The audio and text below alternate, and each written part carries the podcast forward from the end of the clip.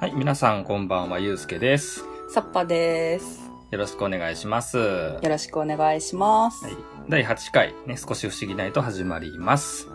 はい。で、以前、あのーこちらのね、オープニングで、うん。時和荘の漫画ミュージアムの話をしたと思うんですけども、早速ね、は行っい。てきたよっていう方から、あのーこんなんだったっていう嬉しいお便りをいただいたんで、ちょっとね、あのー読んでいただこうかと思うんですけども、お願いしていいですかうん、はい。わかりました。ラジオネーム、しんごさんからいただきました。ゆうすけさん、さっぱさん、はじめまして、しんごと申します。少し不思議ないとは初回から聞かせていただいております。ありがとうございます。この度、時和荘ミュージアムに行ったので少しだけレポートさせてもらいますね。新宿区の境に近い豊島区にある時和荘ミュージアムは地下鉄大江戸線落合南長崎駅から徒歩5分くらいの場所にあります。駅からそれほど遠くはないけど、ホームページの地図ではややわかりにくいかもしれません。公園の横に建てられたその建物はまさに昭和20年代のアパートそのもので、その入り口の手前には、時はそうと大きく書かれた看板と、52歳の私でも見たことがないような電話ボックスがあります。入り口を入ると、目の前に階段があり、まずは2階から見ていく順路になっています。2階は当時の部屋を再現した部屋や、年表、誰が暮らしていた部屋かなど書かれています。1階は、時和荘に実際に住んでいた漫画家の先生のインタビュー映像や、当時の雑誌、コミックスなどが並んでいましたが、雑誌やコミックスは閲覧することはできません。圧巻だったのは、時和荘ミュージアムに寄贈されたいろんな漫画家さんの色紙ですね。若い人には馴染みがないかもしれないけど、40から50代の人なら誰でも知っているような漫画家さんの色紙が所狭しと並べて貼られておりました。2階は写真を撮ってもいいけど、さすがに1階は NG。完全予約制で、今のところ入場料無料。いろいろと思うところはあるけど、漫画好きな人なら一度は行ってみてもらいたいところですね。長々と失礼しました。これからも配信楽しみにしてますね。追伸、ここに行けば、ラーメン大好きな小池さんのモデルが誰かわかりますよ。といただきました。ありがとうございます。ありがとうございます。わあ、早速行ってきはったんですね。いいなあいやー、これは嬉しい報そう告ですね。。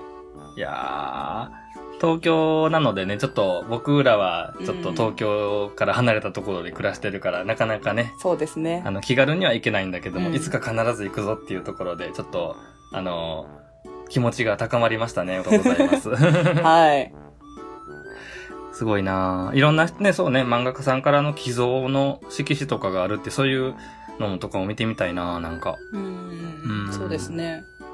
当時の部屋の再現とか、ね、前言ってましたけどね、僕らその藤子、藤尾だけじゃなくて、はい。ね、手塚治虫先生とか、うん一ノ森章太郎先生とか、うんね、いろんな方のその伝説の場所っていう感じなんで、はい。多分ね、もうこれからも聖地としてずっとずっとね、ありがたがられるんじゃないかなっていうふうに思います。うん。そうですありね。がとうございました。ありがとうございました。はーい。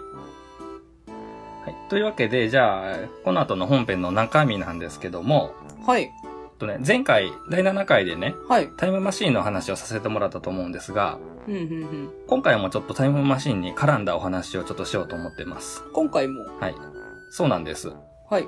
えっとね、えー番組が始まって初めの頃にちょろっと触れたことがあるんですけども、はい。えっと、F 先生の別のね、漫画作品で、はい。あの、タイムパトロールを題材にした、タイムパトロールボンっていううん作品。があるんです。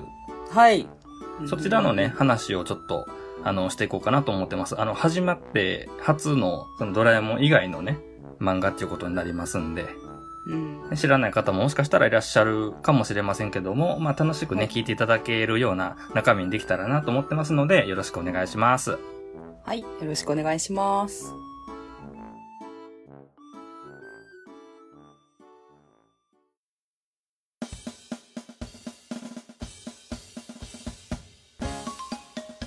少し不思議ないとこの番組では藤子 F 不二雄先生の少し不思議な物語について楽しくおしゃべりします。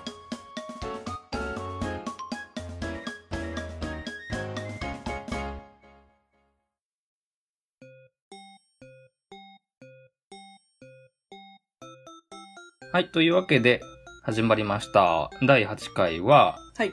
タイムパトロールボンという漫画の話です。はい。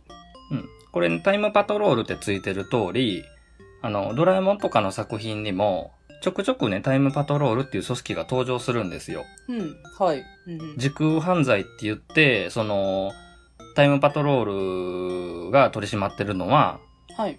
例えば過去に戻って、その歴史を変えようとする犯罪者うん。とかを、まあ、捕まえたりとか、まあ、そういう、あの、はい。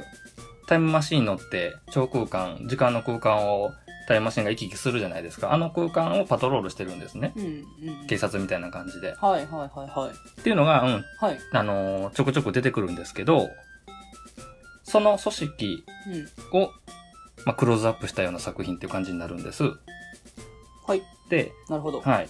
で、連載は1979年に始まってるので、まあ、ドラえもんが始まってから、まあ、9年先に始まってるんです。で、えっと、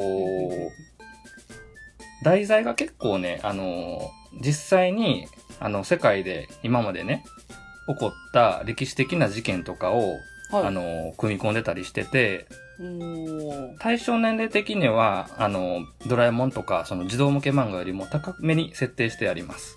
ああ、なるほどなるほど。うん。で、えっと、この作品、あのー連載してる雑誌とかを、はい。まあ、書いたりしながら、あのー続いてたんですけども、うん。あの、最終話が書かれることなく、ちょっと先生亡くなられたので、まあ、未完の作品っていう感じになってて、ああ、そうなんですね。そうなんです。で、主人公は、うん。あのー中学生の男の子なんですね。うんうんうんうん。はい。えっと名前が、波平ボンっていう名前で、あ、ボーンうん。あ、まあ、波平凡ってことですね、言ったら。 はいはいはいはい。あの、あの、藤子 F 的ちょっと名前なんですけど。なるほどなるほど。で、彼がある日、あのーまあ友達とね、うん。あれは山なのかな公園なのかななんか丘みたいなところで、その大木の、うん。はいほ。ら樹齢何千年みたいな感じの、よく見る、なんか、屋久杉みたいな大木がイメージつくああ、はいはいはい。でしょ。ああいう大きい、あのー木があって、それが切られて切り株になってると。ほう。これを見ながら、うんああ、この木も切られちゃったんだ、みたいなところから話が始まって、はい。で、まあ、家に帰るんですよね、中学生のボンが。うん。んで、あの、宿題をサボって友達の家に遊びに行くんやけど、うん。まあ、友達の家で、あのお客さんが来たからって言って、うん。哲夫くんっていう、あの、太っちょの、太っちょの子がいるんやけど、はい。彼のところに遊びに行ったら、その友達が来てる間は、その、おもてなしモードになるから、俺も宿題やらなくて済むんだよって、助かったよ、みたいな感じでまあうん。喋ってるんですね。はい。で、何かちょっと違和感があって、突然なんか、めまいみたいなことがしたりとか、はい。自分だけなんかこう昼と夜がいきなり入れ違ったような感覚に襲われたりとかして、ちょっとクラクラするってなるんですね、彼が。おかしいなぁと。急、急に。うん。そう。もう勉強ばっかりするからノイズノイローゼになっちゃったんだみたいなこと言いなが ら、もうか帰って休むみたいなこと言うんやけど、はい友達、哲夫君的には帰ってほしくないんですよ。うん。帰ったらやらなあかんから、はいはいはいちょっとはいてい。くれよ、みたいな感じで、いや、でも帰るとか言いながら、ちょっと揉み合ってるうちに、はい。ちょっと弾みで、その哲夫くんがベランダに踊り出てしまうんですね。え開いてる窓から。はで、その窓から落下してい。うん。死んじゃいます。えはい。もう始まりからそんなんなんですけどね、そのタイムパトロール本っていう話は。唐突すぎて、えいきなりね、そう、いきなりそんな話なんですよ。ちょっと待って。はい。ちょっとね、ドラえもんとかのテンションで聞いてるとびっくりするような展開だと思うんですけど。めちゃくちゃびっくりした。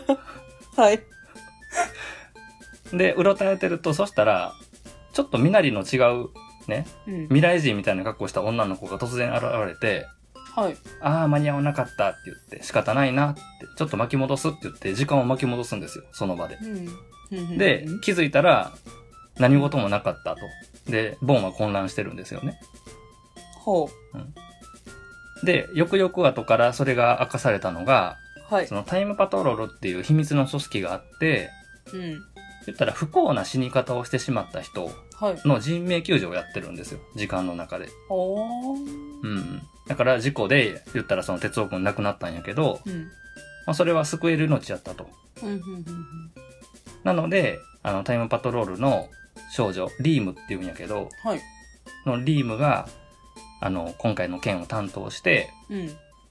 20世紀の東京で起こったそういう事件うん。の鉄夫君の命を救ったっていうことになるんですね。うーん。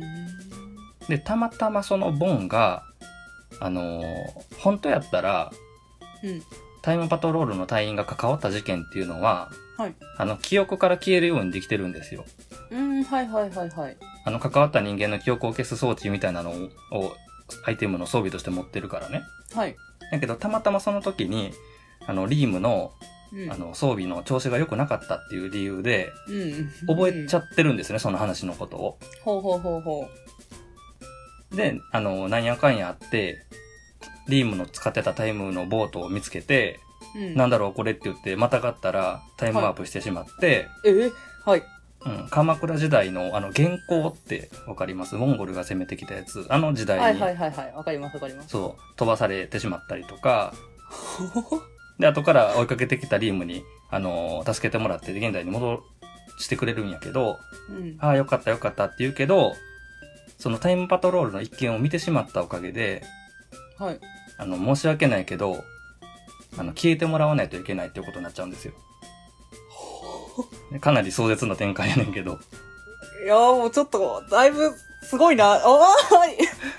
ただ、あの、途中で待ったがかかって、はい。どうやらこのボンっていう子を消してしまうと、はい人類の歴史に大きな影響が出そうやっていうことが分かって、はい一命を取り留めるんですよね。おー、よかった。はい。で、成り行きで、ボンもはいタイムパトロール隊の見習いになるっていうのが第1話の話なんです。うーん、なるほど。だから見習いとしてタイムパトロール隊に、うん。えー参加した中学生のボンが、うん。いろんな事件にね、関わりながら人命救助していくっていうのがこのタイムパトロールボンっていう話で、はい。で、タイムパトロール、今ちょっとね、リームのお話が出てきたんですけども、はい。決まりがあるんですよ。決まりえっ、と、秘密の組織っていうのがまず第一前提ね。うーん、はいはいはい。そうそうそう。あの、悪者が使ったら、もう世界を征服することもできてしまうから、すごい厳しい掟があると。うんはい。で、そのために、さっき言ってた、あの、アイテムがあって、関わった人間は、その、タイムパトロールに関わった部分の記憶だけがなくなるっていう、フォーゲッターっていう装置が全員持ってたりとか、うん、うん、うん、あとは、えっ、と、各時代にその、た自分が担当する事件のところに、はいタイムボートで飛んでいって、うん。うん。その歴史に介入するんやけど、はい。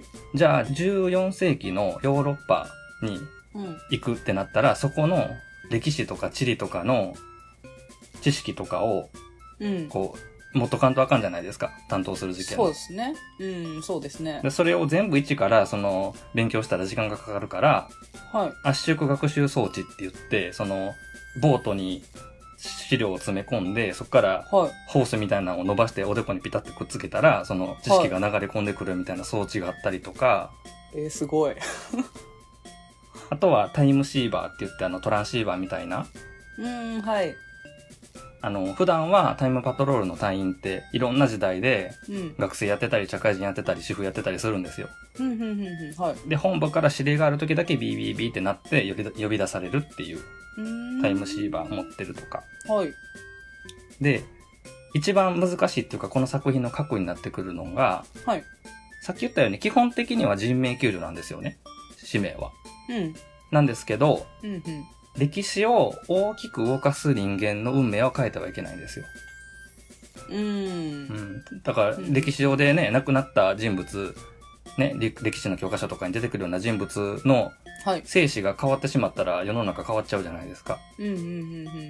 だから、やっぱり不慮の事故で亡くなった命とかっていうのをうん。助けるっていうのが、まあ、この人たちの仕事なんですよね。うーん。っはい。てで、まあ、タイムパトロールの、ね、見習いになったボンは、そのリームっていう先輩と女の子なんですけどね、はい。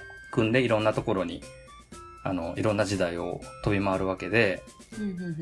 例えばそうですね、さっきちらっと言いましたけど、14世紀のヨーロッパ、はい。ヨーロッパ全土をね、その黒死病っていう病気がね、うん、ペストですねあ。ペスト、そうそう、ペストが、あのー流行してた時代はい。の大勢の犠牲者の中からたった一人だけ救う話が出てきたりとか、たった一人だけ。はい。そうそうそう、たった一人だけなんですよ。うん。とか、1664年、ね、南フランスでうん魔女裁判っていうのがありましたと。うんうんうんうん。魔女狩りっていうのがね。はいはいはいはい。でその中で火炙りになってしまった少女を救いましょうとか、うーん。とか、あの、海外だけじゃなくて、はい。あの、壇ノ浦の戦いって日本でもあっうん。ね、源氏と平家が戦ったはいはい。話があるんですけども、その中で、あの、平家はそこでね、滅びてしまうんやけども、うんうん。その中で、その平家側の少年を助けましょうとかね、一人。うんうんうんうんうんうん。あの、1話完結型なんですけども、はい。それぞれの話がすごいボリュームがあって、うん。で、この時代にこんなことが起こって、うんうんうんって。いうような話とかがすごい詳しく解説されるので、おお。めちゃくちゃ読み応えがあるんですよね。ちょっと歴史のなんか教科書でも読んでるかのようなうんうんうんうんうん。こういう、ここら辺ね、この F 先生のすごい上手いとこというか、はい。そういう知識を漫画の中にこの放り込んで、うんすごいわかりやすく教えてくれるみたいな。はい。かつ、エンタメ性をね、帯びた作品にするみたいなところが、すごいなと思うんですけども。うん。うんで、その、誰でも救っていうわけじゃなくて、その、うん。ターゲットになった人間しか救っちゃいけないっていうところがまた葛藤になるわけですね。うん、そうですね。うん。例えば戦場に行って、はい。この人を助けに行きましょうってなった時に、うん。その、例えば刀で切り合ったりとか銃で撃ち合ったりしてるところをはいくぐり抜けていくわけですよ。おお。で目の前で人が死ぬのを目撃してもその人は救ってはいけないと。うん。依頼を受けた、その本部から依頼を受けた人間だけをうん救わないといけないから、そこにちょっと葛藤して涙するシーンがあったりとか、うん、そうですね。うん。あの、チェックカードって言って、その、相手にかざしたら、その人が、あの、歴史に影響をね、今後及ぼすか及ぼさへんかっていうのが分かるカードがあるんですよ。ほう。はいはいはでそれを、あの、片っ端から、その、かざしていって、い。はい。大丈夫な人は救っていけとか、そんな展開になったりとか、うん。あとは、いろんなね、その、記憶をなくすフォゲッターとか、うん。なんか、ホログラムをね、作り出す機械とか、うんうん。あとは、その、動物を操れる、なんかこの、アンテナみたいなとか、いろんな、まあ、秘密道具的な装備とかもあるんですよ。はいはいはいはい。おお。あるんやけど、じゃあ、いきなりタイムパトロールの隊員が目の前に現れて、はい。事件解決していくっていうふうには、それはできなくて、あくまでうん。自然に見せないといけないんですよね。うん、そうですね。そう。なので、あの、いいアイディアが浮かんでも、うん。ちょっとしたアクシデントでその手は使えなくなったりとか、うん。で、まあ、藤子作品の特徴でもあんねんけど、主人公たちやっぱり子供なんですよ。はい。だから、助けに行ったつもりがすごいピンチになってしまって、その時代に取り残されるかもしれないみたいな、ハラハラする展開があったりとかね。おお。うん、ちょっとドキドキしちゃいますね、それは。うん。の中で、その、見習いから入ったボンと、先輩のリームと、うん。で、主人公はボンなので、はい。そういう試練を乗り越えながら成長していく少年の姿みたいなのが見れるんですね。うんうんうんで登場人物は、えーっと、主人公のボンの他に、さっき言ったリームね、リームストリームっていう女の子がいて、うん。うん。はい。彼女は2016年にいるらしいんですよ。その、じ実際に暮らしてるのはね。ほボンは20世紀の少年ね。う。うんうんうんうん。が、初めは2人でペアを組んでて、はい。まあ、見習いのボンと先輩のリームとっていう感じでいろんなことを教えてもらいながら、はい。事件を解決していくんやけど、やがてうん、そのボンも、生体院に昇格するんですよね。うん、見習いから昇格するわけですね。そうそうそう。タイムパトロールの生体院に昇格して、はいもうそのタイミングで、あの、リームは、あの、いなくなっちゃうんですよ。もう、タッグじゃなくなるからね。うんうんうんうんうんで、生体院になったら、今度、ボンの方がはい。見習いを雇うということになって、おー、おー、おー。それが、えっと、同じ町で、あの、通り魔のちょっと被害に遭って殺されちゃった女の子がいるんですよ。はい。安川由美子ちゃんって言うんやけど、ゆみこちゃん。うん、で彼女をまあ助けるっていう、まあ、事件の担当をした後に、はい。ちょっとまたそれもヘマしちゃってバレちゃうんですよね、由美子を。うん、うん、うん、うん、うんうん。で、なんとかならないかっていうピンチを彼女も見習いにするっていうことで切り抜けて、うん今度はボンと由美子のペアになると。うーん。ボンの方が先輩になるとね。はい。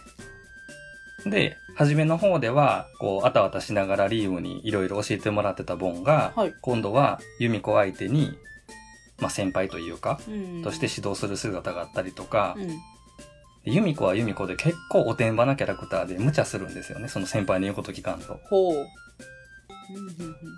まあその無茶がすごい、あのーいい結果につながったりとかもするんやけども、うん。うん。だから、ボンが生体院になってからの展開が、初めのリームとボンのペアの、そのままなぞってるわけじゃなくて、はい。二人とも未熟で、二人ともうん。すい。ごいやんちゃで、うん。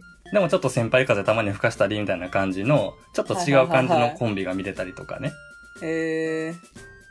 そんな感じで、えー最終的にはその由美子も生体院に昇格する展開になっていくんですけども、そうやってこの、うん。あの、タイムパトロール隊員の活動ってこんなんなんですよっていう、うん。えー漫画があって、はいで。それを、あの、ドラえもんの中ではね、本当にファンタジーの中の存在やったんですけども、うん。メインで描くことによって、まあ、さっき言ってたみたいにそのペストが流行した時の話とか、はい。太平洋戦争の話が出てきたりとか、うん。あと何があったかなピラミッドを建築するときに犠牲になった人を助ける話になったりとか、うん、うん、うん、うん。あとね、一個面白い話があったのは、はい。基本的にはまあ仕事のための、あの、道具なんですけどね、このはい。はいいろんな便利なアイテムっていうのは。はい。でもやっぱり気苦労が絶えないと大変な仕事やと。うん。っていうことで、1年に1回だけ隊員には、はい。あの好きな風に使っていいよって、そのバカンスを好きな時代で取っていいですよみたいなのがあって、ほう。はいはいはまあその話は、えっと、まあ、リームがね、そういう日があるのよって言って教えてくれて、い。はい。ボンと一緒に白亜紀の恐竜時代で、ちょっとうんバカンスしたりとかっていう話も出てくる。えー、いいですねう。ん。うんうん。なんで、まあ、あの、毎回毎回舞台になる時代も、国も、はい。あの、事件があったり、なかったり、結こう違って、1話がね、40から50ページぐらいって結構長いんですよね。うんうんうんうんなんで、あのーそういう実際に起こった歴史の話も分かりやすく教えてくれるし、はい。その中でいろんなこのミッションが登場して、うん。さっき言ってたみたいに一人しか救えないみたいな葛藤があったり、うーん。あくまで自然に見せかけるためにいろんな工夫をして、失敗してとか、うん。そういうちょっとハラハラする展開があったり、はい。あと、まあ、第1話の話をした時に言ったんやけど、はい。あのー作品が作品なので、結構うん、処刑シーンとか、ああ、はいはいはいはい。うん、あの、事故のシーンとか、うん。結構出てくるんですよ。だから、はい。あのーまあ、ショッキングなシーンもちょいちょいあります。うん、なるほど。うん。もっと言えば、はいあのー今言ったリームとか、ボンとか、はい。ユミコ、はい。主人公格のキャラクターも、はい。えっと、一回ずつ死んでます。おー。まあ、その結果、まあ、だから、いろいろね、工夫して命を助けられるんやけど、うん、はい。なんかちょっとまあ、その、児童向けではありながらも、うん。ハードめな展開も多いですね。うんうんうんうんうん。なんで、まあ対象年齢がちょっと上やっていうのもあるから、はい。歴史が好きな人とかは多分すごくこの話、タイムパトロール本、面白いと思うし、はい。まあ正直、あの、告白しますと僕すごい歴史あんまり得意じゃなかったりするんですよ。うん。はあ、はいはいはい。学校もサボってたし、歴史の授業は。えあらあーそうなんですかはい。 やけど、まあこのはい漫画読んで、大体なんか、あ、こういうことあったよね、みたいな、うん。そう、ちょっと教えてもらったりもできましたね。はいはいはいはい。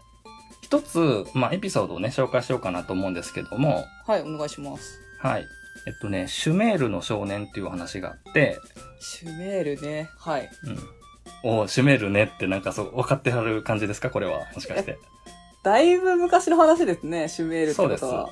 そうそうそう。えっと、世界最古のはい。メソポタミア文明うん。の中で、あの、文明をいち早く築き上げたのがシュメール人ってう。いうん話なんですよ。僕はこれはタイムパトロール本で覚えました。ありがとうございます、先生。 はい。まあ、そこに、えっと、ボンたちが行くんですよ。はい。で、あの、今回は誰を救うのって話になるんやけど、うん。今回は人じゃなくて、その村全体を救いますと。ほ言ったら歴史の中でその村っていうのは、もう侵攻されてしまって、う。はい。村ごと滅びちゃうんですよ。うん。やけど、まあこれは救える命やからとうん。いうことで、ま、村を丸ごとね、救うっていう、ちょっと難しめの課題が来るわけなんですけど、うん、確かに救う人が多いとちょっと大変そうな感じしますね。そうなんですよ。で、その滅びた原因っていうのは、いその村の北に住んでる遊牧民っていうのが、はいはいはいは好戦的で、い。うん。あと何日かしたら攻めてくると。あー。っっていうので、。まあ、滅びちゃうんですけど、それをどうやって止めるかっていう話になるんです。はい。で、まあ、観察していくと、うん。ボンたちが見かけたのは、まうず、その村でしか見かけなかった、うん。車輪という発明を見るわけですよ。あー。うんねはいはいはいシュメール。人の、なんか二つの大きな発明があるらしくて、うん一つが車輪らしいんですよね。うん。車輪っていうものをはじ発明したのがシュメール人やと。うん。でこれによって、うん。あの人とか物とかを大量に違う場所に運ぶっていうことができるようになったと。うん。あとは、えっと、職業の文化って言って、はい。言ったら、あの、社会の中でいろんな仕事をする人が現れて、うん。役割分担っていうのを始めたんです。うん。それによって効率も上がるし、うん。あの、社会全体の動きもスムーズになるっていうことを、うん。まあ、やってる姿を見て、教科書で見たわ、みたいな感じで、まあ、喋ってるシーンがあったりとかすると。はい。で、一人の少年が出てくるわけですよ。ほで、その少年は、まあ、狼を手なずけてて、う。はい。隣の、その、村というか、うん。そこに住んでる、まあ、女の子とうん。仲がいいんですね。はい。で、その子が、その、狼を使って何をしてたかというと、うん。粘土に不思議な模様を描いて、うん。狼の首にぶら下げると。ほう。で、それを、隣村の女の子のところに向かわせて、うん。で、女の子は、その模様を見ると。で、次は女の子がその粘土に描かれてた模様を消して、また新しいものを描いて、男の子の方に送ると。うん。うん。二、人だけの秘密の暗号を持ってたわけですよね。それはもう子供の遊びの発展ではいはいはいはい。作ったようなものなんですけど、はえっと、その狼がい。うん。途中でね、その北の遊牧民に襲われてその移動中に死んでしまうんですよ。うん。それを助けてあげたんですよね、そのボンたちが。はい。そしたうら、んその、狼は死ななかったので、その二つの村を狼が行ったり来たりするっていうことが続くわけですね。その中で、うん。その女の子がどうやら北の方でその不安な動きがあるらしいっていうのを教教えてくれたおかげで、その町は、っていうか村はうん救われたっていう、まあお話なんですけども、ほーこれが何かっていうと、その狼の首に下げてた粘土に、この書いてた模様っていうのは、これ文字なんですよ。うんそうですねそう。象形文字っていううんうんシュメールの人たちがうんうんそうやってあのこれからこの人類がこう爆発的に文明を開花させるきっかけになったそういうやり取りをやってたのをボンたちは目撃するっていうねうんうんうんシュメール人の2つの発明車輪と文字っうんうんていうお話が登場するんですそのシュメールの少年っていうエピソードにうん一話一話がこういう感じで本当になんていうのか歴史で起こったこととかはいあのーまあ、キャラクター同士の、まあ、やり取りを通じてそういうことを教えてくれたりするので、はいすごくなんかこう、読後感がスッキリするというかね。まあ、そのお話的にその、なかなかその、怖い話もあるんですけど、その人がいっぱい死んだりとか、ううーん。ん。あの、描きはしてないものの、この下にはたくさん死体が浮いてるみたいなシーンとかもあったりするはし、いはういはいはん。いおーまあ、そのあたりは、まあ、まあ、手は抜かないというかね。はい。うん。変に、あの、ぼかさずにちゃんとしっかりストレートに書いたりとかしてて。うーん。ちなみに、とね、このリームっていう子が、その、ボンが、生単位に昇格してから、その、退いたって話あったじゃないですか。はい。これね、あのー最近の、これ僕本当に最近知ったんやけど、はい。あの、ドラえもんのアニメがリニューアルされたでしょ。うん。はい。まあ今、そうやってドラえもんとか作ってはる人たちって、多分ここら辺の世代の藤子作品とかに親しんでた人たちが多いんじゃないかなと思ってるんですよ。ほうほうほう。作る側の人。がね。かつてはいはいははいその楽しむ側の人が今作ってるんじゃないかなと思うところがあって、はいはいはいはい。はい。あのね、うんはい。日本誕生っていう映画があったんやけど、はい。それが最近リメイクされてるんですね、そのアニメがリニューアルされてから。うん。うんのび太の新日本誕生って言って、うん実はこの映画「タイムパトロール」の人たちが出てくるシーンがあんねんけどはその中の一人がどう見てもリームなんですよ、い。へえ。うん、そんなにその「私はリームです」っていうそんなことはそのうん物語の本筋には絡んでこないんやけど、うんうんうんうんうん。で、あのーまあ、気になったファンが確認したところ、はい。あのーテレビとかほら映像作品とかの字幕が出せるじゃないですかはい。誰が喋ってるセリフって言ってはい。のび太何々とかドラえもん何々とかっていうところでうん。そのタイムパトロールのお姉さんが喋ってるセリフにはうん。やっぱりリームって書いてあったらしいんですよね。あらー。そうだからまあゲスト出演というかへえ。もしかしたらその後のリームなのかもしれないっていうね。うーん。まあそんな感じで、まあ、このタイムパトロールボンっていうお話はさっきも言ったみたいに、はい。あのー作者が亡くなってしまったので未完の作品なんですよ。うんうん原稿でこれは多分読める機会っていうのはうん。はい。あの藤子不二雄大全集っていうねうん。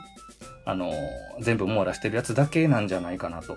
かつて出てたコミックスとかは多分絶版になってるほうほうほうほうので、へー今ね、これを聞いてくださった方がじゃあ読もうってなって、なかなかね、ちょっとすぐに読めるものかどうかって言ったら難しいところではあるんですけども、はい。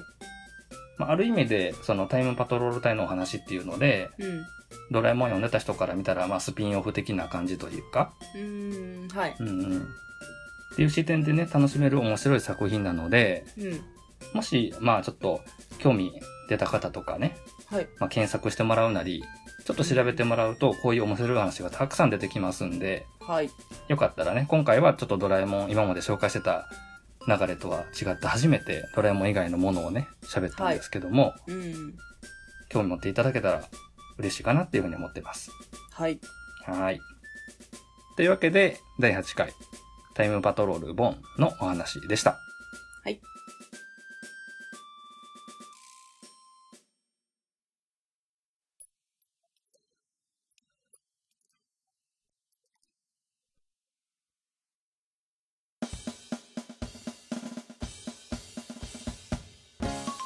はい、というわけで第8回、ここからエンディングです。はい。タイムパトロールボンね。はい。ちょっとね、聞いたことのない多分話やったと思うんですけども、聞いてみてどうでしたかね、サッパーさん。えっと、私は割と、なんか歴史的なこととか聞くの好きなんで、内容的には絶対読んだら面白いだろうなって思いましたね。うーん。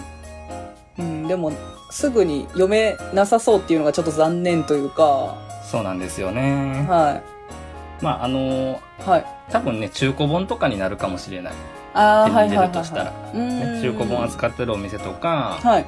まあそういう、ほら、あの、昔にね、うんあの刊行された漫画とかが並んでるその漫画の漫だらけとかあるじゃないですかそういううんうんうんとことかやったありら別にそのお高くないですからねそのうん売ってるところさえ見つければ別ますにねうんうんうん読めたりするのではい。まああの機会があったらぜひね多分あの面白く今日の話を聞いていたいただけたんやったらきっと面白く読めると思うので、うんうんうんうん。あのタイムパトロールボンね僕だいぶ前にうんあのベスト3に入るぐらい好きな作品ですってはい。言ってたんで、まあ、僕も、あの自信を持っておすすめできるお話です。はい。というわけでじゃあいつものあの終わりのね宛先の方を言ってもらうんですけどもはい。この番組では皆様からの感想それから反応とか、まあ、話を聞いてみてねこんな風に思いましたとかあとこんな話をね取り上げてくださいみたいなのもどしどしね募集してますので、はいえっとこの後読んでいただく宛先の方にお気軽にメッセージくださいはい。ではお願いしますえーメールアドレスは fushigi7110 at gmail.com ツイッターのアカウント名は少し不思議ないとハッシュタグはハッシュタグ不思議な不思議はひらがななはカタカナで検索してみてくださいはいありがとうございますはいそれでは少し不思議ないと今週はこちらで終わっていこうと思いますはいそれでは次のお話でお会いしましょう皆さんありがとうございましたさようならまたねー